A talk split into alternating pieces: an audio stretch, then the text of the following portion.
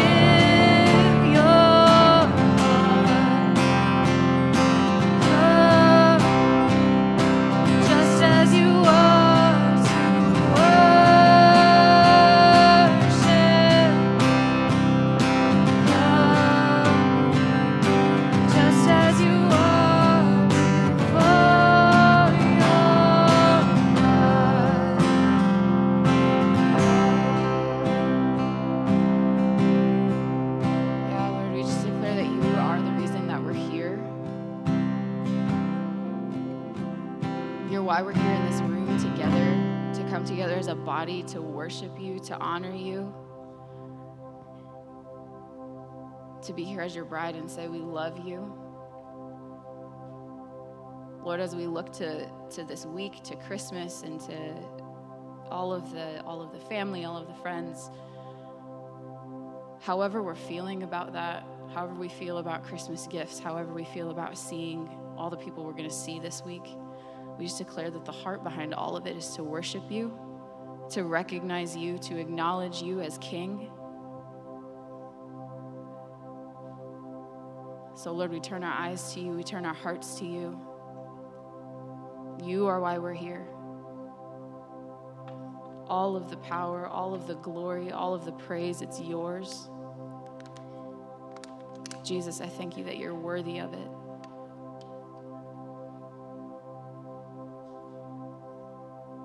We give you this time. We honor you. We say, Have your way.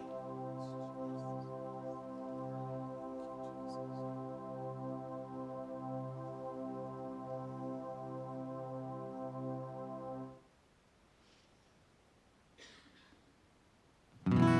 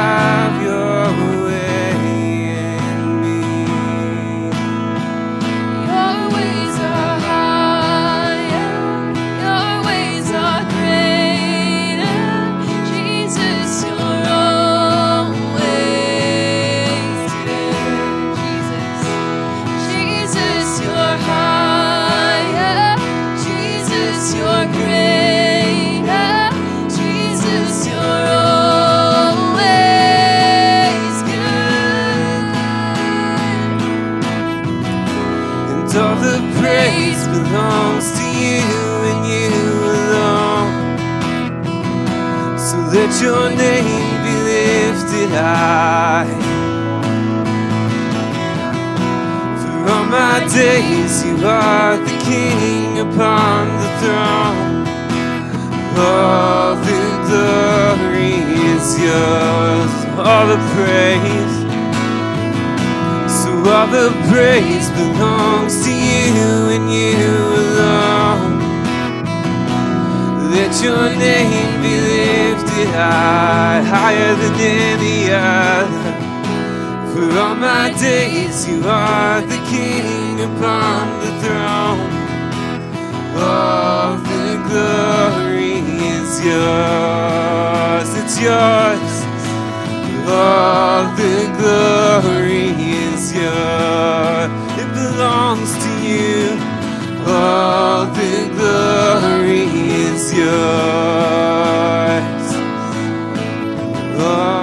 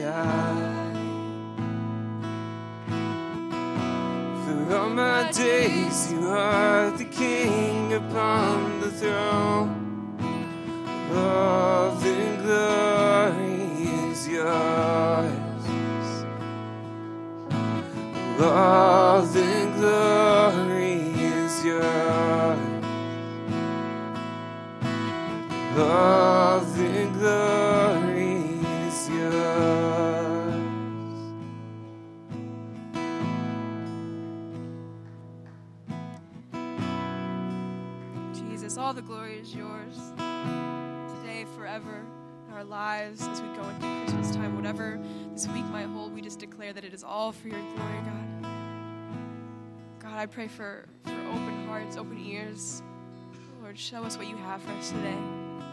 We thank you for who you are and what you're doing in this place in Cobblestone, God. We just ask for more.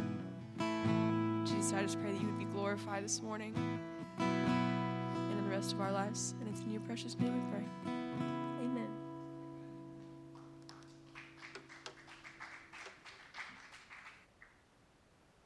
The books of 1st and 2nd Samuel. They're two separate books in our modern Bibles, but that division is due simply to scroll length. It was originally written as one coherent story.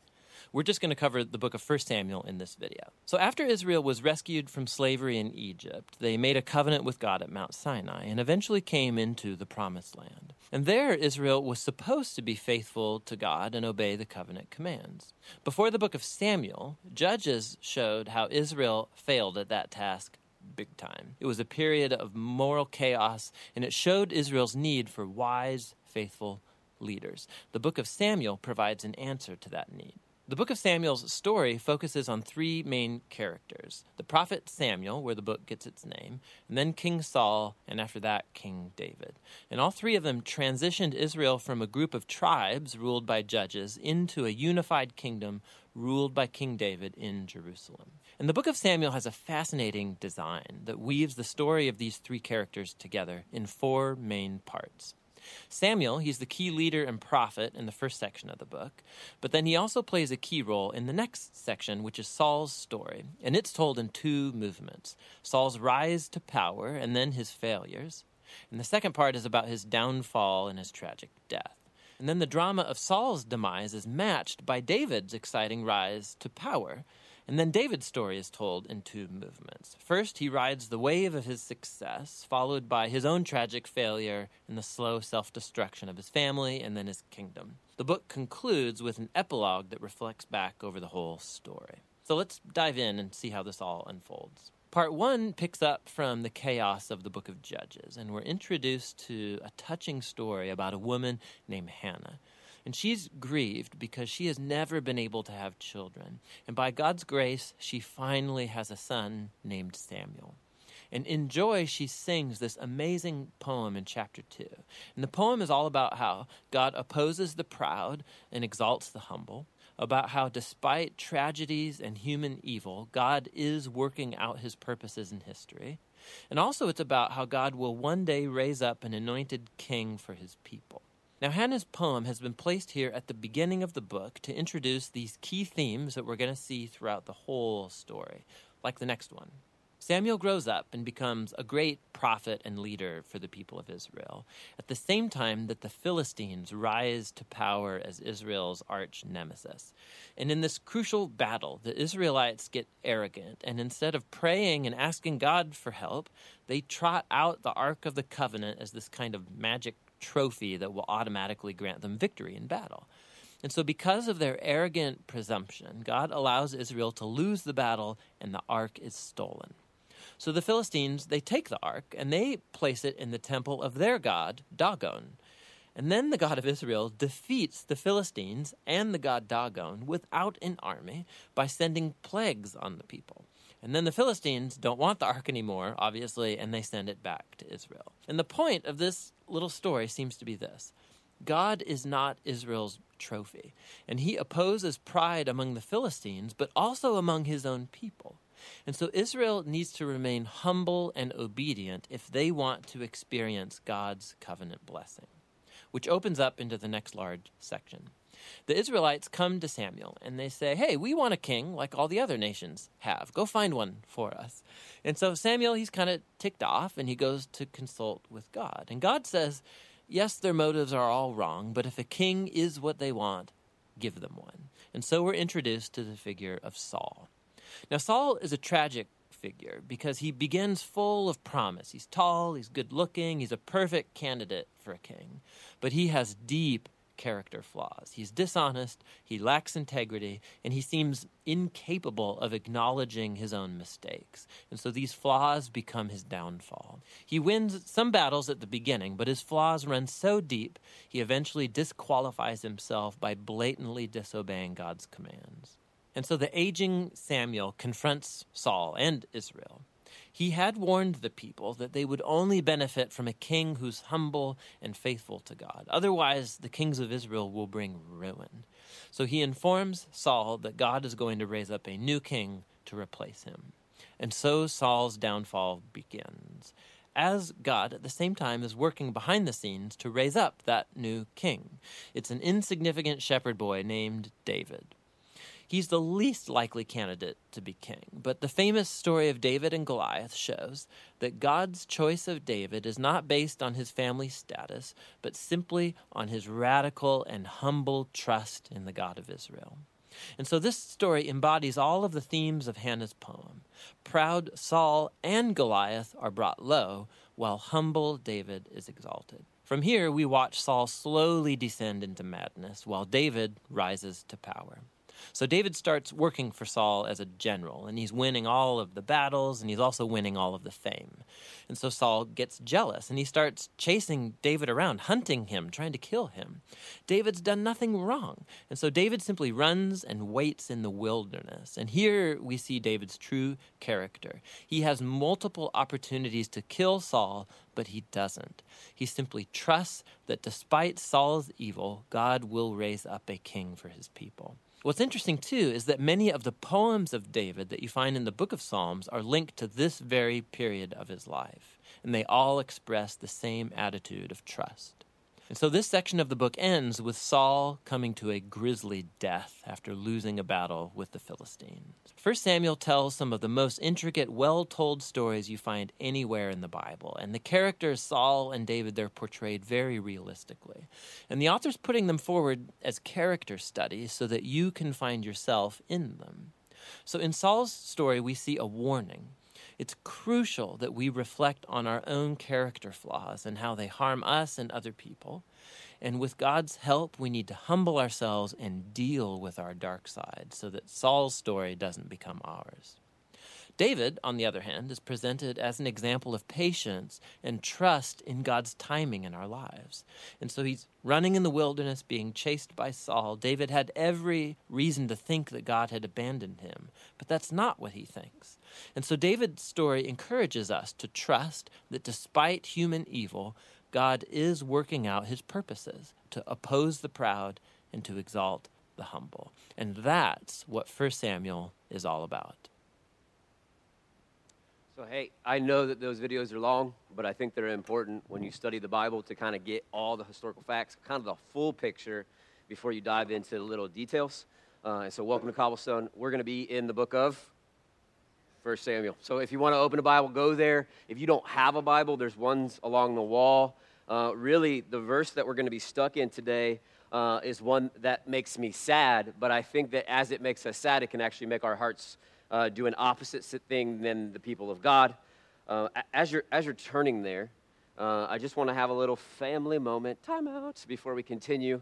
Uh, there's just a couple things you, you got to know. And number one, if you are a member or you've kind of covenanted to this family, uh, we need you to vote on the budget. We do that here. Uh, the elders pray over it. We kind of form it, and then we put it before you, and we go, hey, do you hear the Lord in this?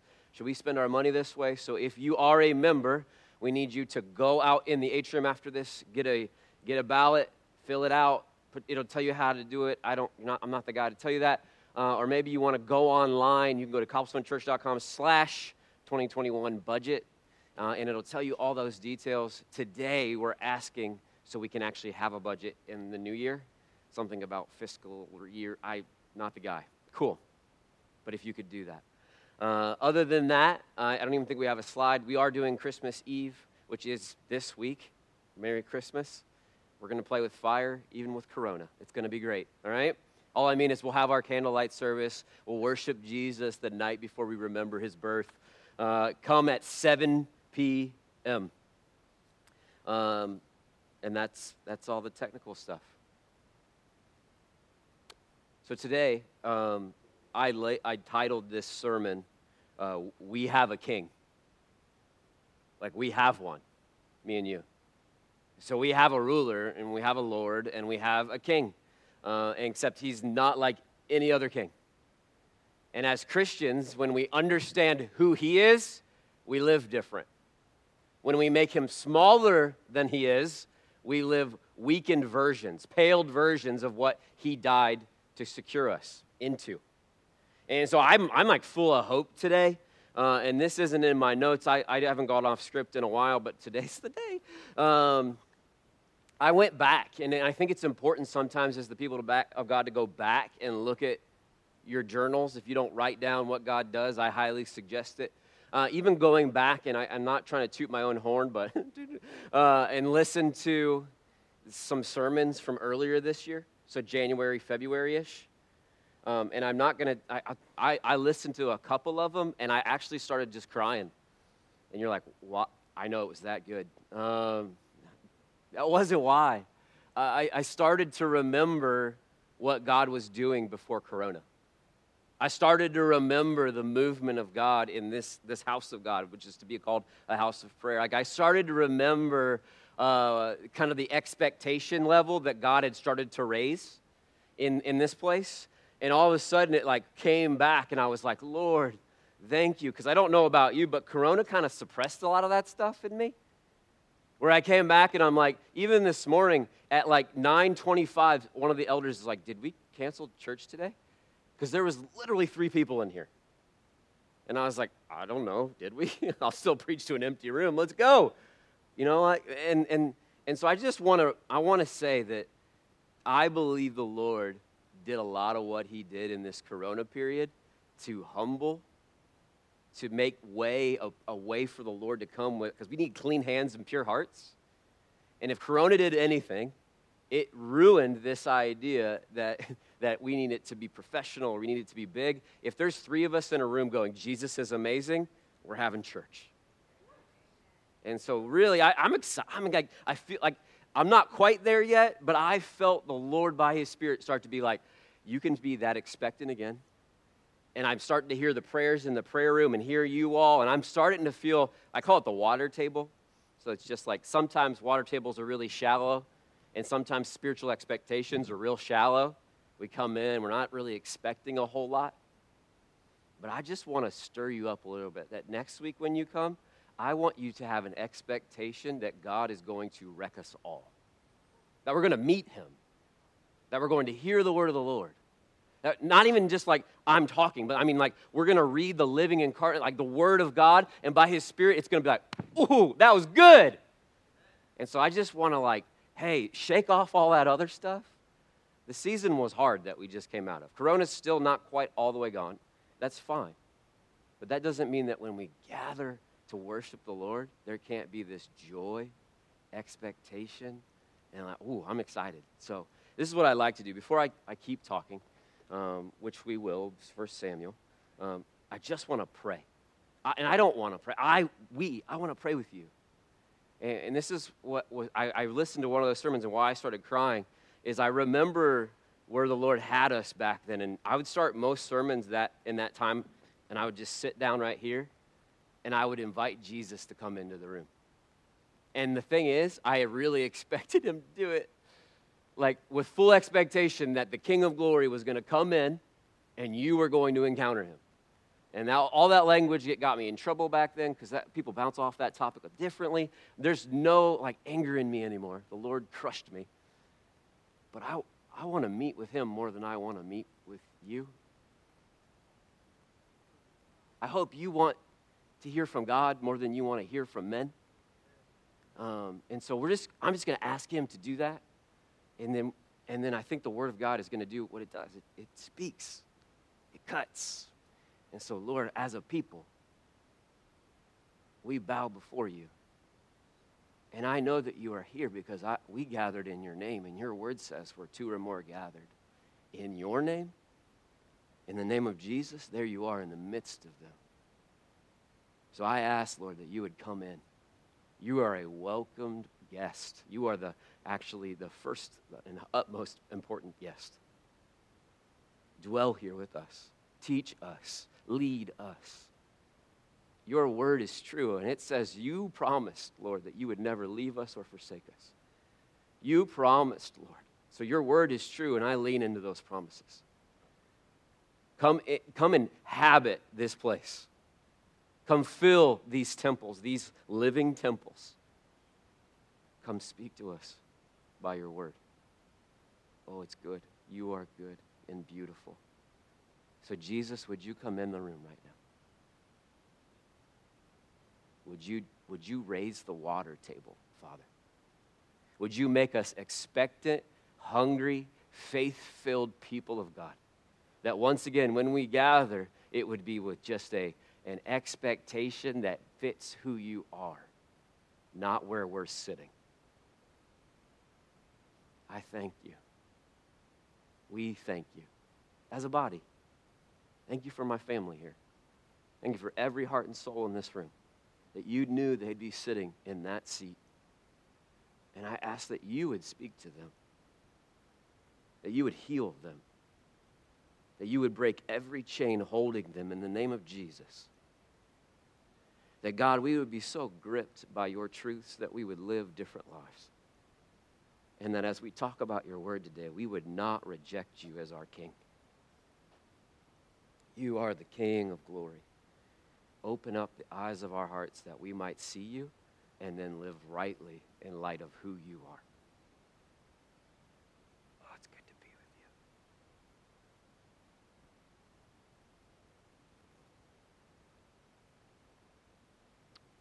you. Jesus' name. Amen. So as a church, if like I'm if you stop long enough, you can actually feel the Lord. Oh, and he's good. And he's patient and he's kind with us, and he's been faithful to every word he's ever spoken over this place. And so as we look at the word of God today, uh, as you read First Samuel, there's so many things we could have talked about. I could yell about all of them. I could, I could yell about Hannah. Uh, I mean, a, a, woman who begs the Lord for a child, like murmurs in the temple. You could talk about Eli and his stupid sons. You could talk about you could talk about all these things. There's so many themes, and so I highly suggest if you're not doing it, we're in a reading plan. We're reading the whole Bible. We're not stopping until we're done, and then we'll probably just do it over again because that's what we are. We're, we're people of the Word of God, and it's true. And so as you read 1 Samuel, the temptation is to go, well, this is just ancient history.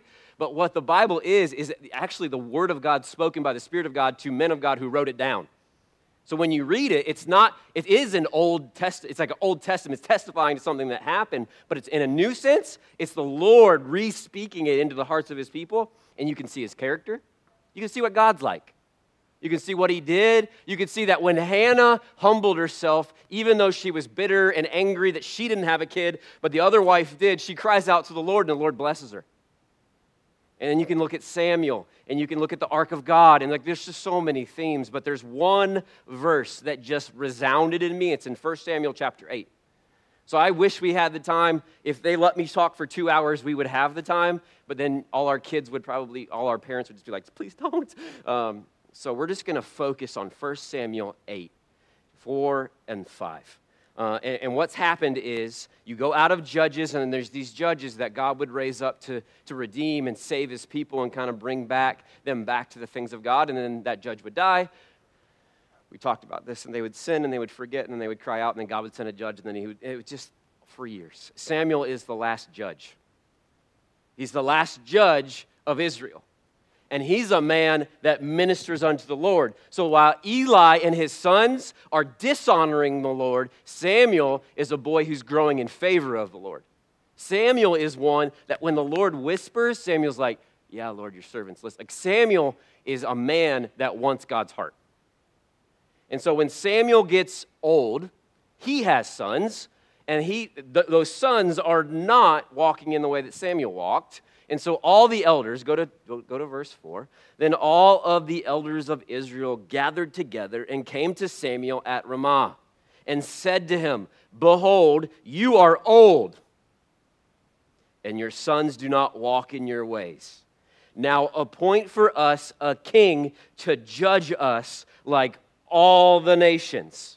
So it seems like a pretty basic thing. You have a people that were enslaved, brought out of that slavery by Moses, wandered through the wilderness because of their st- stubbornness, kind of defiling things that they shouldn't have, like even dishonoring the way that they shouldn't. They led through that wilderness. A generation dies off, a generation raises up. Joshua leads them into the promised land. They win all these battles. The land's divided up. Then they start to forget. Then God raises up judges. And then you go through all this history. And finally, They're like, give us a king. Give us a king, and the reasons matter. Now, here's the thing it's not wrong to be like, I want a leader, I want a king. The problem is, is when you are the set aside, covenanted people of God, you have one. And so when you say, give us a king like all the nations, we want to be like them. Do you see how that could be a little bit like a little poke towards the Lord? Like you weren't enough? And the thing is, the nation of Israel was never supposed to be like any other of the other nations. Over and over again, they were told, be different, come out, set, like, don't even intermarry with them. Don't go and be like them, come and be set apart. Sounds kind of like what Christians are supposed to do, right? Don't, don't be like them. Be in the world, but don't be of the world. Be set apart. Be consecrated. Be the Lord's. We have a king. And then I believe, like, the next lines just really, I, whew, like, ver, go to verse 6. But when they said, Give us a king to lead us, this displeased Samuel, and so he prayed to the Lord. Now, I just want to stop because the next few sentences are really important, but it displeased Samuel. Why did it displease Samuel? So you have a man who's not like Eli. You have a man who's not like Eli or his two sons. And so when he hears something that doesn't line up with God's character or God's heart, it, he's like, that's stupid. I don't like that. And so this is a man who understands the Lord because it, you, if you just start reading his life, he was one that literally, like he was just ministering to the Lord which I think we have a lot to learn about here, but he was, he was fond of the Lord's voice. And when you spend enough time in the presence of God, in the temple of God, with the places of God, you start to get his heart. So he hears something come out of the people's mouths. Give us the king. And he's like, I don't like that. Ew. And so then he's like, I'm, I'm going to talk to the Lord about this, which is every, what every godly man and every godly woman should do. I hear something that displeases the Lord, I'm going to talk to him about it, not other people. And so he prayed. And this is where I, I hear God's heart. You're about to hear in Scripture, written thousands of years ago, God's heart. You're going to see what he's like. You're going to hear almost like a fatherly tone on it, at least I do. And it makes me never want to be like this. At least that's what I, what I, when I read it. Verse 7. And the Lord told him, which is a whole other sermon, the Lord speaks to him. Listen to all that the people are saying to you. It's not you they rejected, but they have rejected me as their king, as they have done from the day I brought them up out of Egypt until this day, forsaking me and serving other gods, so they are doing to you. Now listen to them, but warn them solemnly and let them know what the king who will reign over them will claim as his rights. Do you hear the heart of God? Do you hear him? He's like, Oh, Samuel, this isn't about you. They didn't reject you, they rejected me as their king. Now, who wouldn't want God as their king, right? Who wouldn't just be pleased to be like, the King of glory is my King? Therefore, I'm more provided for than all the kings of the earth. I have all the good things that He has because I'm, I'm His subject. I'm under Him. He leads me, He goes to battle for me, He's before me. Like, wow, right? But they don't do that. And really, this verse, and I'm not even getting political, we started praying this verse right around like the politics up cycle in our prayer sets because it's so easy to reject this king for some reason for humanity. I don't know why. He tells them, they didn't just reject me now, they've done this a lot. They did this in Egypt, they did this in the wilderness, they did this in all the battles of Joshua. They, they've done this all the time. I come to them as a husband. I come to them in a covenant. I come to them with all of my heart, God says, and I give myself to them and I provide for them and I feed them manna. And then they go, We'll take a golden cow. And this has got like, it, now we're going to step into a New Testament understanding of this because we're the people of God in a covenant with the Lord through Jesus Christ. So we have a king. You have a king, correct? And this is going to sound like I'm, I'm jabbing, but I'm really not. Why do we, and I don't mean them, I mean, why do we do this to God? Do you ever have weeks where you get to the end and you don't you never treated Jesus like he was a king anywhere in it? You might have treated him like a life preserver. You might have treated him like in case of fire, break glass, like a last resort type, like plan B kind of type, but you never treated him like a king. Why do we do this to God? What is it in the human heart that makes us reject him so quickly? And this is where I want to lean in. Could, could God say that to me? Why did you reject me this week? Could God say that to you this week? With no shame. Like, I have weeks where I'm like, yeah, I could totally could have honored you way better, Lord. Pretty much every week, right? Could, could he say that to us? Could he say that to us? And all I feel like the Lord was like, this is what I want you to do. I want you to allow me to open up the eyes of the hearts of the people to see the king that we have. If you see Jesus for who he is, you will, you will follow him. If you see Jesus for how Revelation paints a picture of him, you will worship him. In fact, if we actually, by the Spirit of God, by the Word of God, get a picture of who Jesus is, you'll probably be like, Can you shut up? I just want to worship him. Because this is what the Word of God produces in men and women of God. And so I just want to, couple, couple statements, and hopefully I go shorter than longer, but we have a king, and he is not like any others. He, he actually says to the Israelites in there, he says, but, but warn them what the king is going to claim as his rights. So, kings of the earth go, I own you.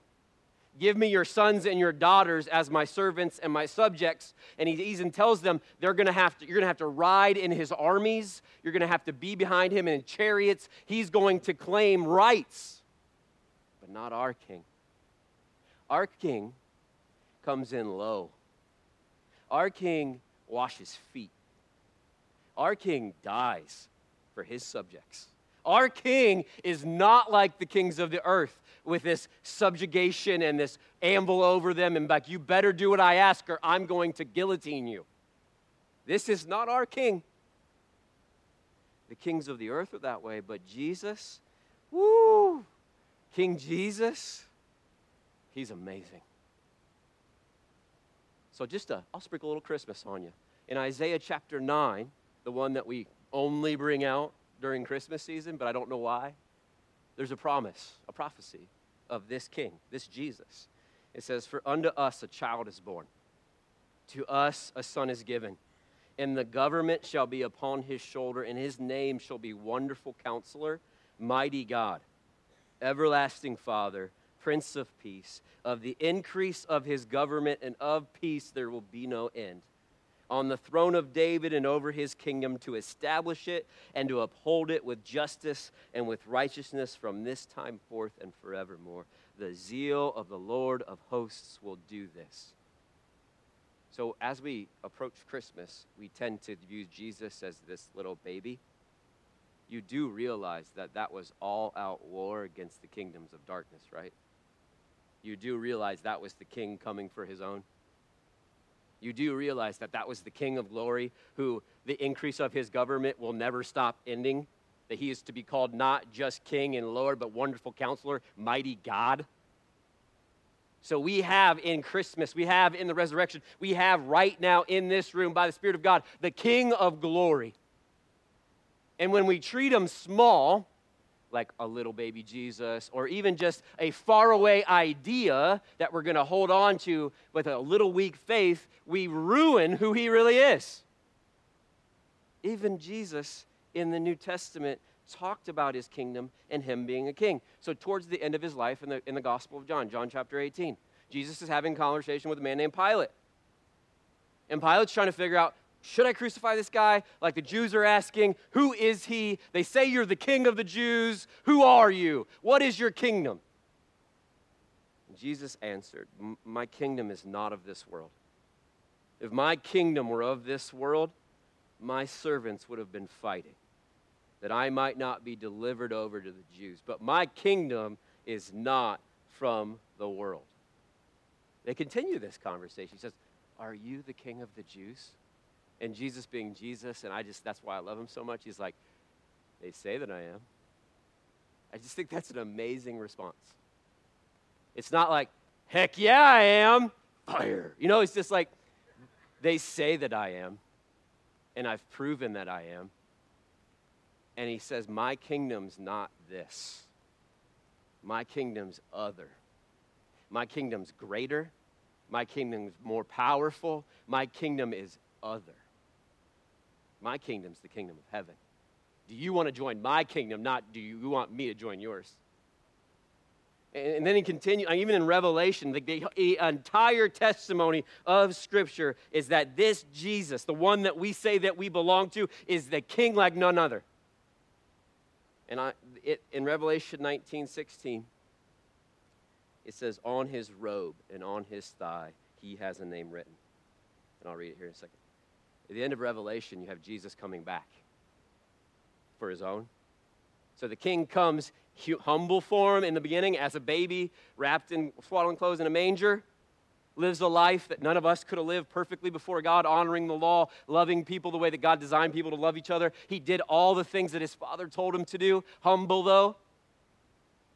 That, that scene that I already mentioned, when Jesus comes to his disciples before the Passover and he washes their feet, he says, You call me Lord and God, and rightfully so.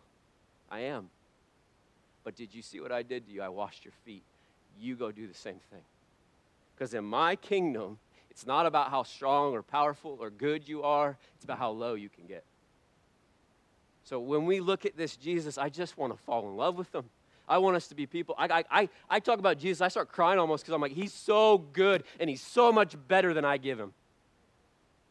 You ever have days like that? But I'm tired of letting that sit in me. I'm not even yelling at you, I'm yelling at me. I could just turn and preach to Andrew in the reflection of this drum cage. Like, I feel that though.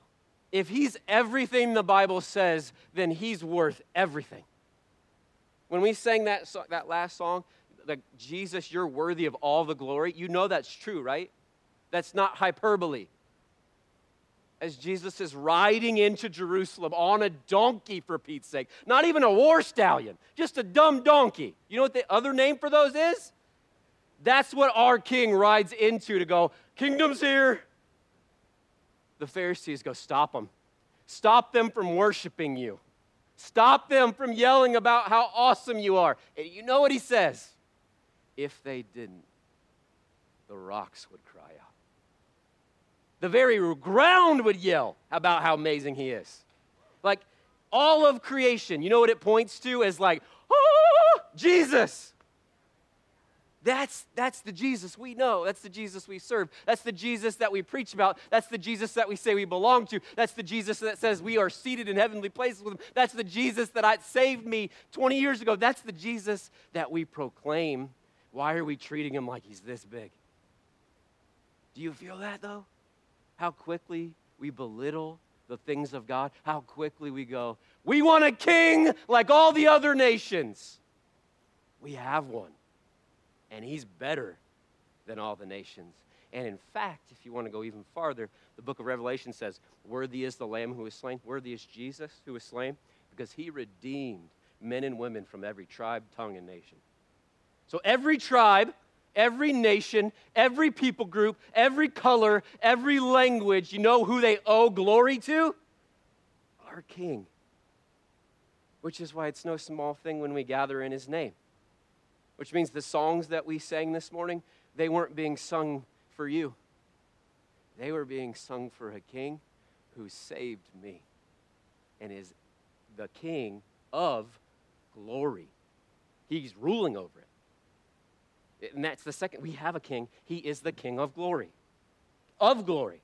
Means when he, he rules, glory is what he rules. He wears it. And I just, Psalm 24, 7 through 10. Uh, you can write these down because I got to go quick. Lift up your heads, you gates. Be lifted up, you ancient doors, that the King of glory may come in. Who is this King of glory? The Lord strong and mighty, the Lord mighty in battle. Lift up your heads, you gates. Lift up, you ancient doors, that the King of glory may come in. Who is he, this King of glory? The Lord Almighty He's the King of glory. So David's singing this song as the ark of God is coming back up into the city. And he's yelling at these gates, like, Get up, let him come in. Because he's the king of glory. You match that with the whole testament of Scripture, Isaiah chapter 6, which is like this famous vision from Isaiah. In the year that King Uzziah died, I saw the Lord sitting upon a throne, high and lifted up, and the train of his robe filled the temple with, I don't know why I cut that off where I did, but I did. Filled the temple with glory. I love that picture because it's like I don't we don't wear capes these days. Like I, I would love it if men still wore capes because we could just be like my cape's longer. You know what I mean? Like flip them. I don't know, whatever. But the King of glory that Isaiah sees, he sees the Lord. He sees God on high, on a throne, and the temple, the very place that God dwells with, amongst his people, is filled with glory because he's wearing it like a cape. He's wearing it. It's what is owed him, it's who he is. He rules over it. So we have a king. You and I, we have a king. We have a king. You have a king tomorrow. You had a king yesterday. You have a king till the day that you die. You have a king for the rest of eternity. And he is not weak. And so I just I want to I want to kind of lean into this idea have we rejected him as king? Because I know certainly as Christians we're like, "Oh no, not sweet baby Jesus. I love him." But we are very fond as Christians of making declarations that we don't live. We love to I love to say that I belong to Jesus, but look through your life. Look through your life. I, I belong to Jesus. I'm with him. I'm one with him. He and I, we talk all the time. I'm caught up in prayer all the time. I love him. He's great. Now, look how you spend your money. Look how you treat your wife. Look how you treat the poor. Look how you actually don't talk to him as much as you could. Look at the ways that we belittle it. Look at the ways that you reject your king. Because the things he calls us to are not all easy things. This Jesus, though, like, he's low. Like he came in low. But you know what he always did when the crowds came? Like when the big crowds came around Jesus, you know what he did? He said really hard stuff. So the crowds come and they're all around Jesus and they want the bread of life and they want the miracles and they want the healing. I mean, who doesn't, right? I want those things. And then he says to them, I have like I am the bread of life. And if you want eternal life, you need to eat my flesh and drink my blood. And you know what the Bible says? The crowds left, and also many of the disciples. So when we come to Jesus, I think we come to, to many forms of Jesus. We love the little baby Jesus. He's easy to keep as a baby, though, he's manageable. But now he's the King of glory. He always has been. And when we come to him, we're like, yes, save me from my sin, but don't ruin my life. No, no, no, no, no. That's, that's not what we're invited into. He is the King of glory, and he's worth all things. In John 20, again, 27, you have Doubting Thomas, who that's just a bad name to be stuck with, but Doubting Thomas, after Jesus is resurrected, he's kind of doubting. It's in his name. And Jesus shows up through a door and he's like, Peace be with you. And they're like, oh, Not a lot of peace. And then he says, Thomas, he looks Thomas in the eyes, which is why I love Jesus too. Because he looks doubters in the face and he looks at people that have rejected him and he goes, Do you want, do you want to come now? And he goes, Look, look at the holes, look at the scars. Do you want to see this one where they stabbed me? Do you want to see, like, they, do you want to see? And then Thomas yells out a statement. He goes, My Lord and my God.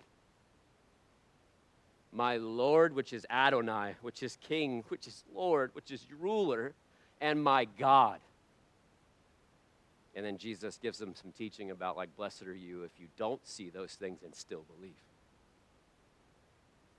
In John 19, 19, you, you have the, the reason that Jesus was crucified the reason that, that he was put on a cross is because he claimed to be one with God the Father and claimed to be God himself and claimed to be the king. Did you know that? The very inscription of criminals was put over their head. Like when you were put on a crucifix, they would put above your head what you were charged with. And over Jesus's over Jesus's cross, do you know what it read? Pilate had a notice prepared and fastened to the cross. It read, Jesus of Nazareth, the King of the Jews. And they asked him to take it down because they were like, just put, he said, he claimed to be king. No, and, they, and Pilate's like, I said what I said. We have a king who is present, who is powerful, who is being sung about by myriads of angels and elders. And we, we so belittle him. And he is worth more. He's worth more. You know why the martyrs go, it's worth, oh, wow, wow, we were counted to like suffer in his name? Because it's true. Why are all the martyrs going, it's worth it, it's worth it? Why in Hebrews are they go, you're surrounded by this cloud of witnesses. Therefore, throw away everything that hinders and run to Jesus. Because they're going, they're in heaven right now going, do it, give him everything, he's worthy. That's what they're doing.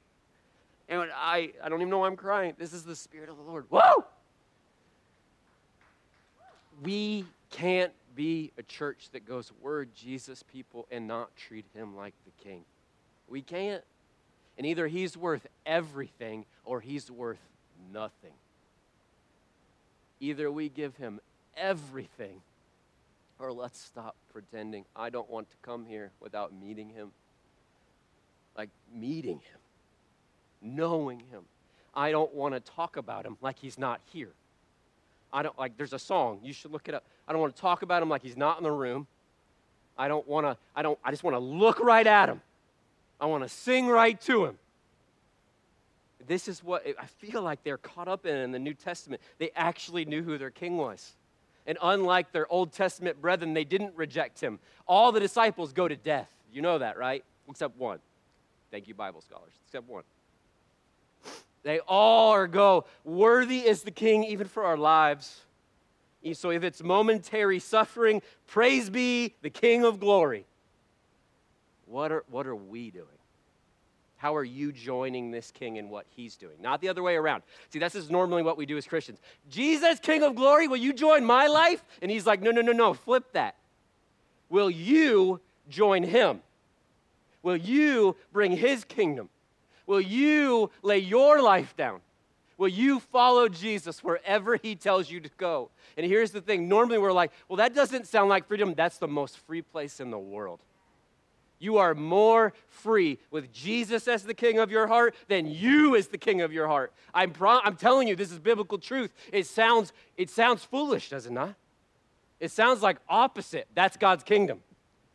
It sounds lose your life and you'll find it.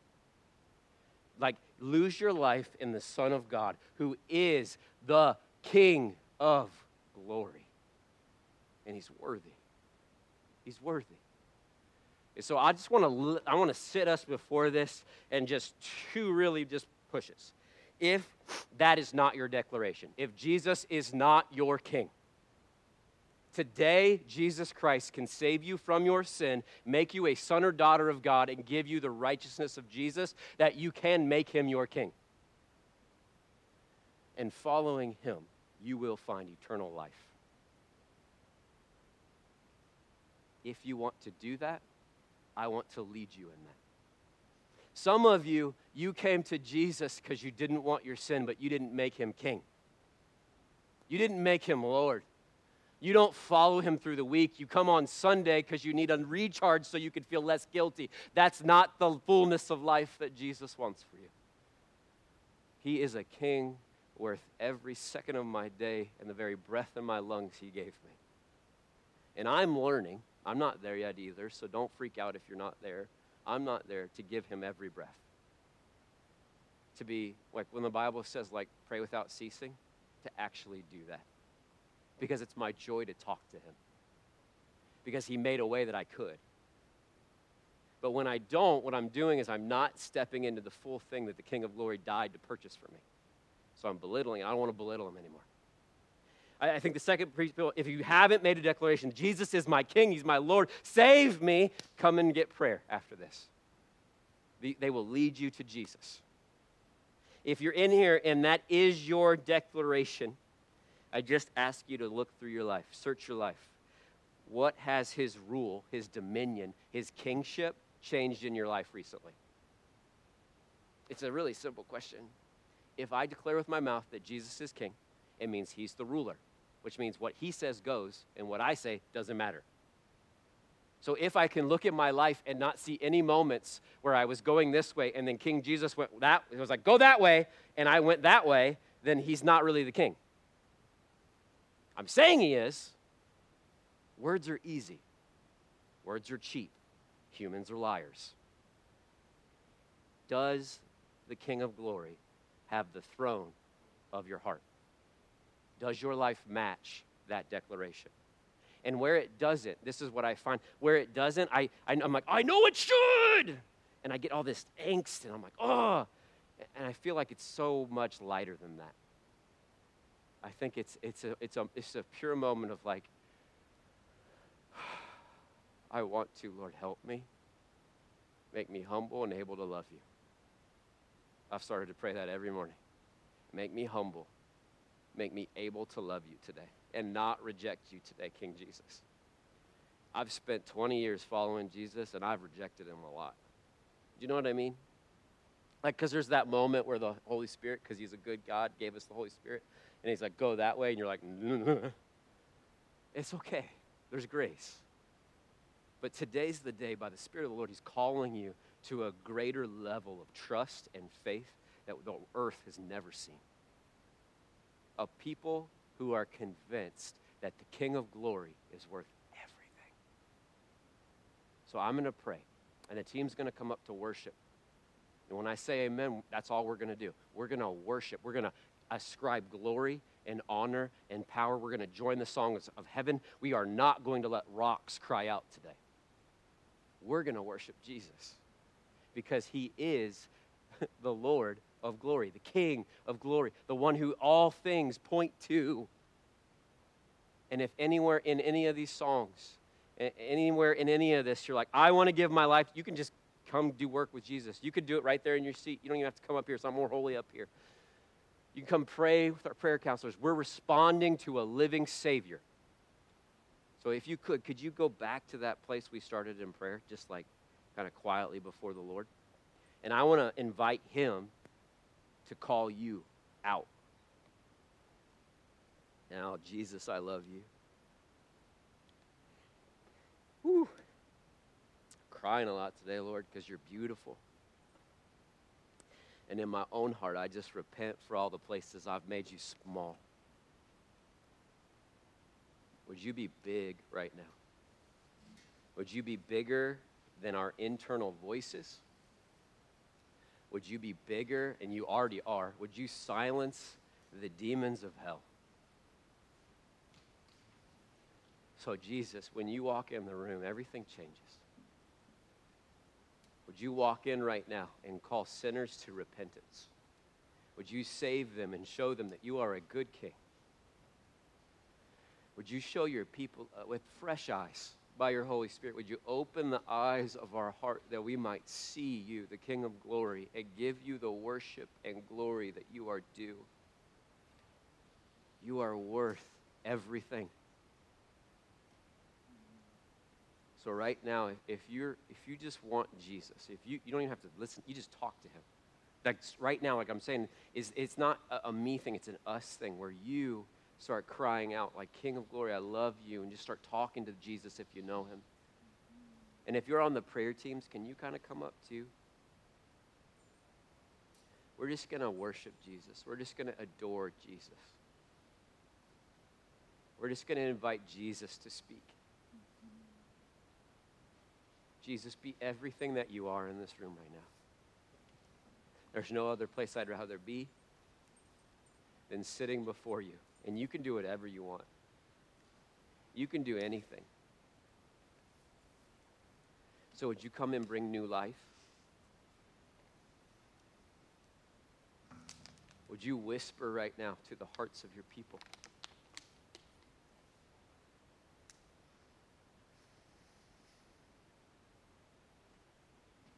And if you're a believer, will you just start talking, telling Jesus that you love him and bless him and like kind of be like the woman that poured oil out on his feet?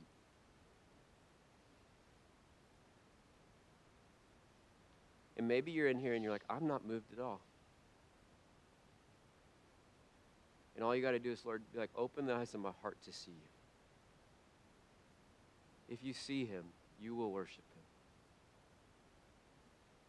So, Lord, open the eyes of our hearts that we might see you, that we might behold you, that we might not take something that is the greatest news in the earth, that you have made us sons and daughters, and make it little. You are the great King, the high priest, the firstborn over all creation. It was by you and for you all things were made. We exalt your name together. As a people of cobblestone, we enthrone the name of Jesus above all other names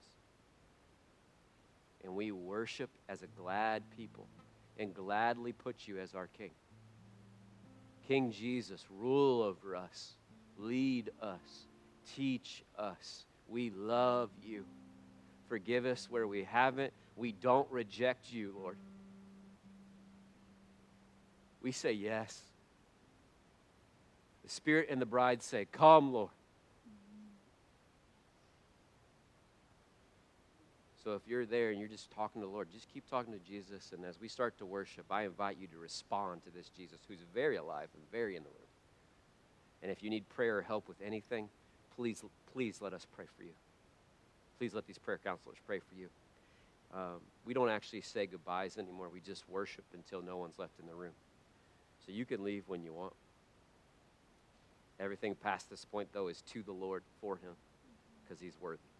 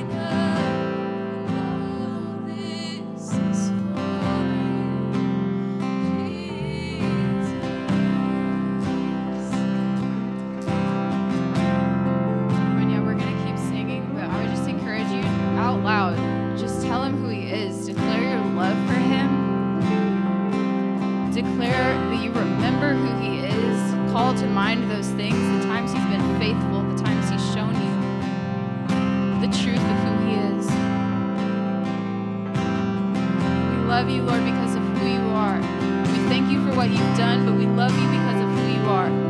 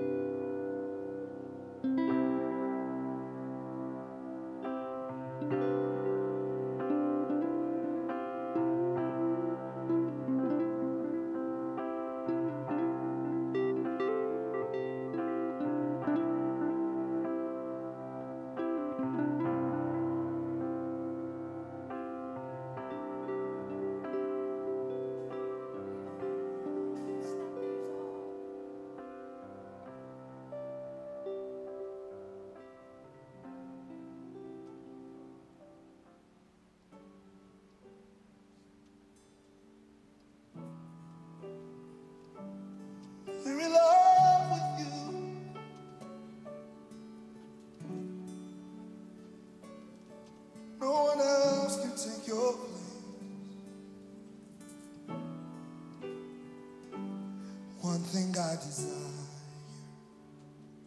only this I see. Just to dwell, dwell, dwell here forever. This will be my posture, laying at your feet. Oh, just to dwell.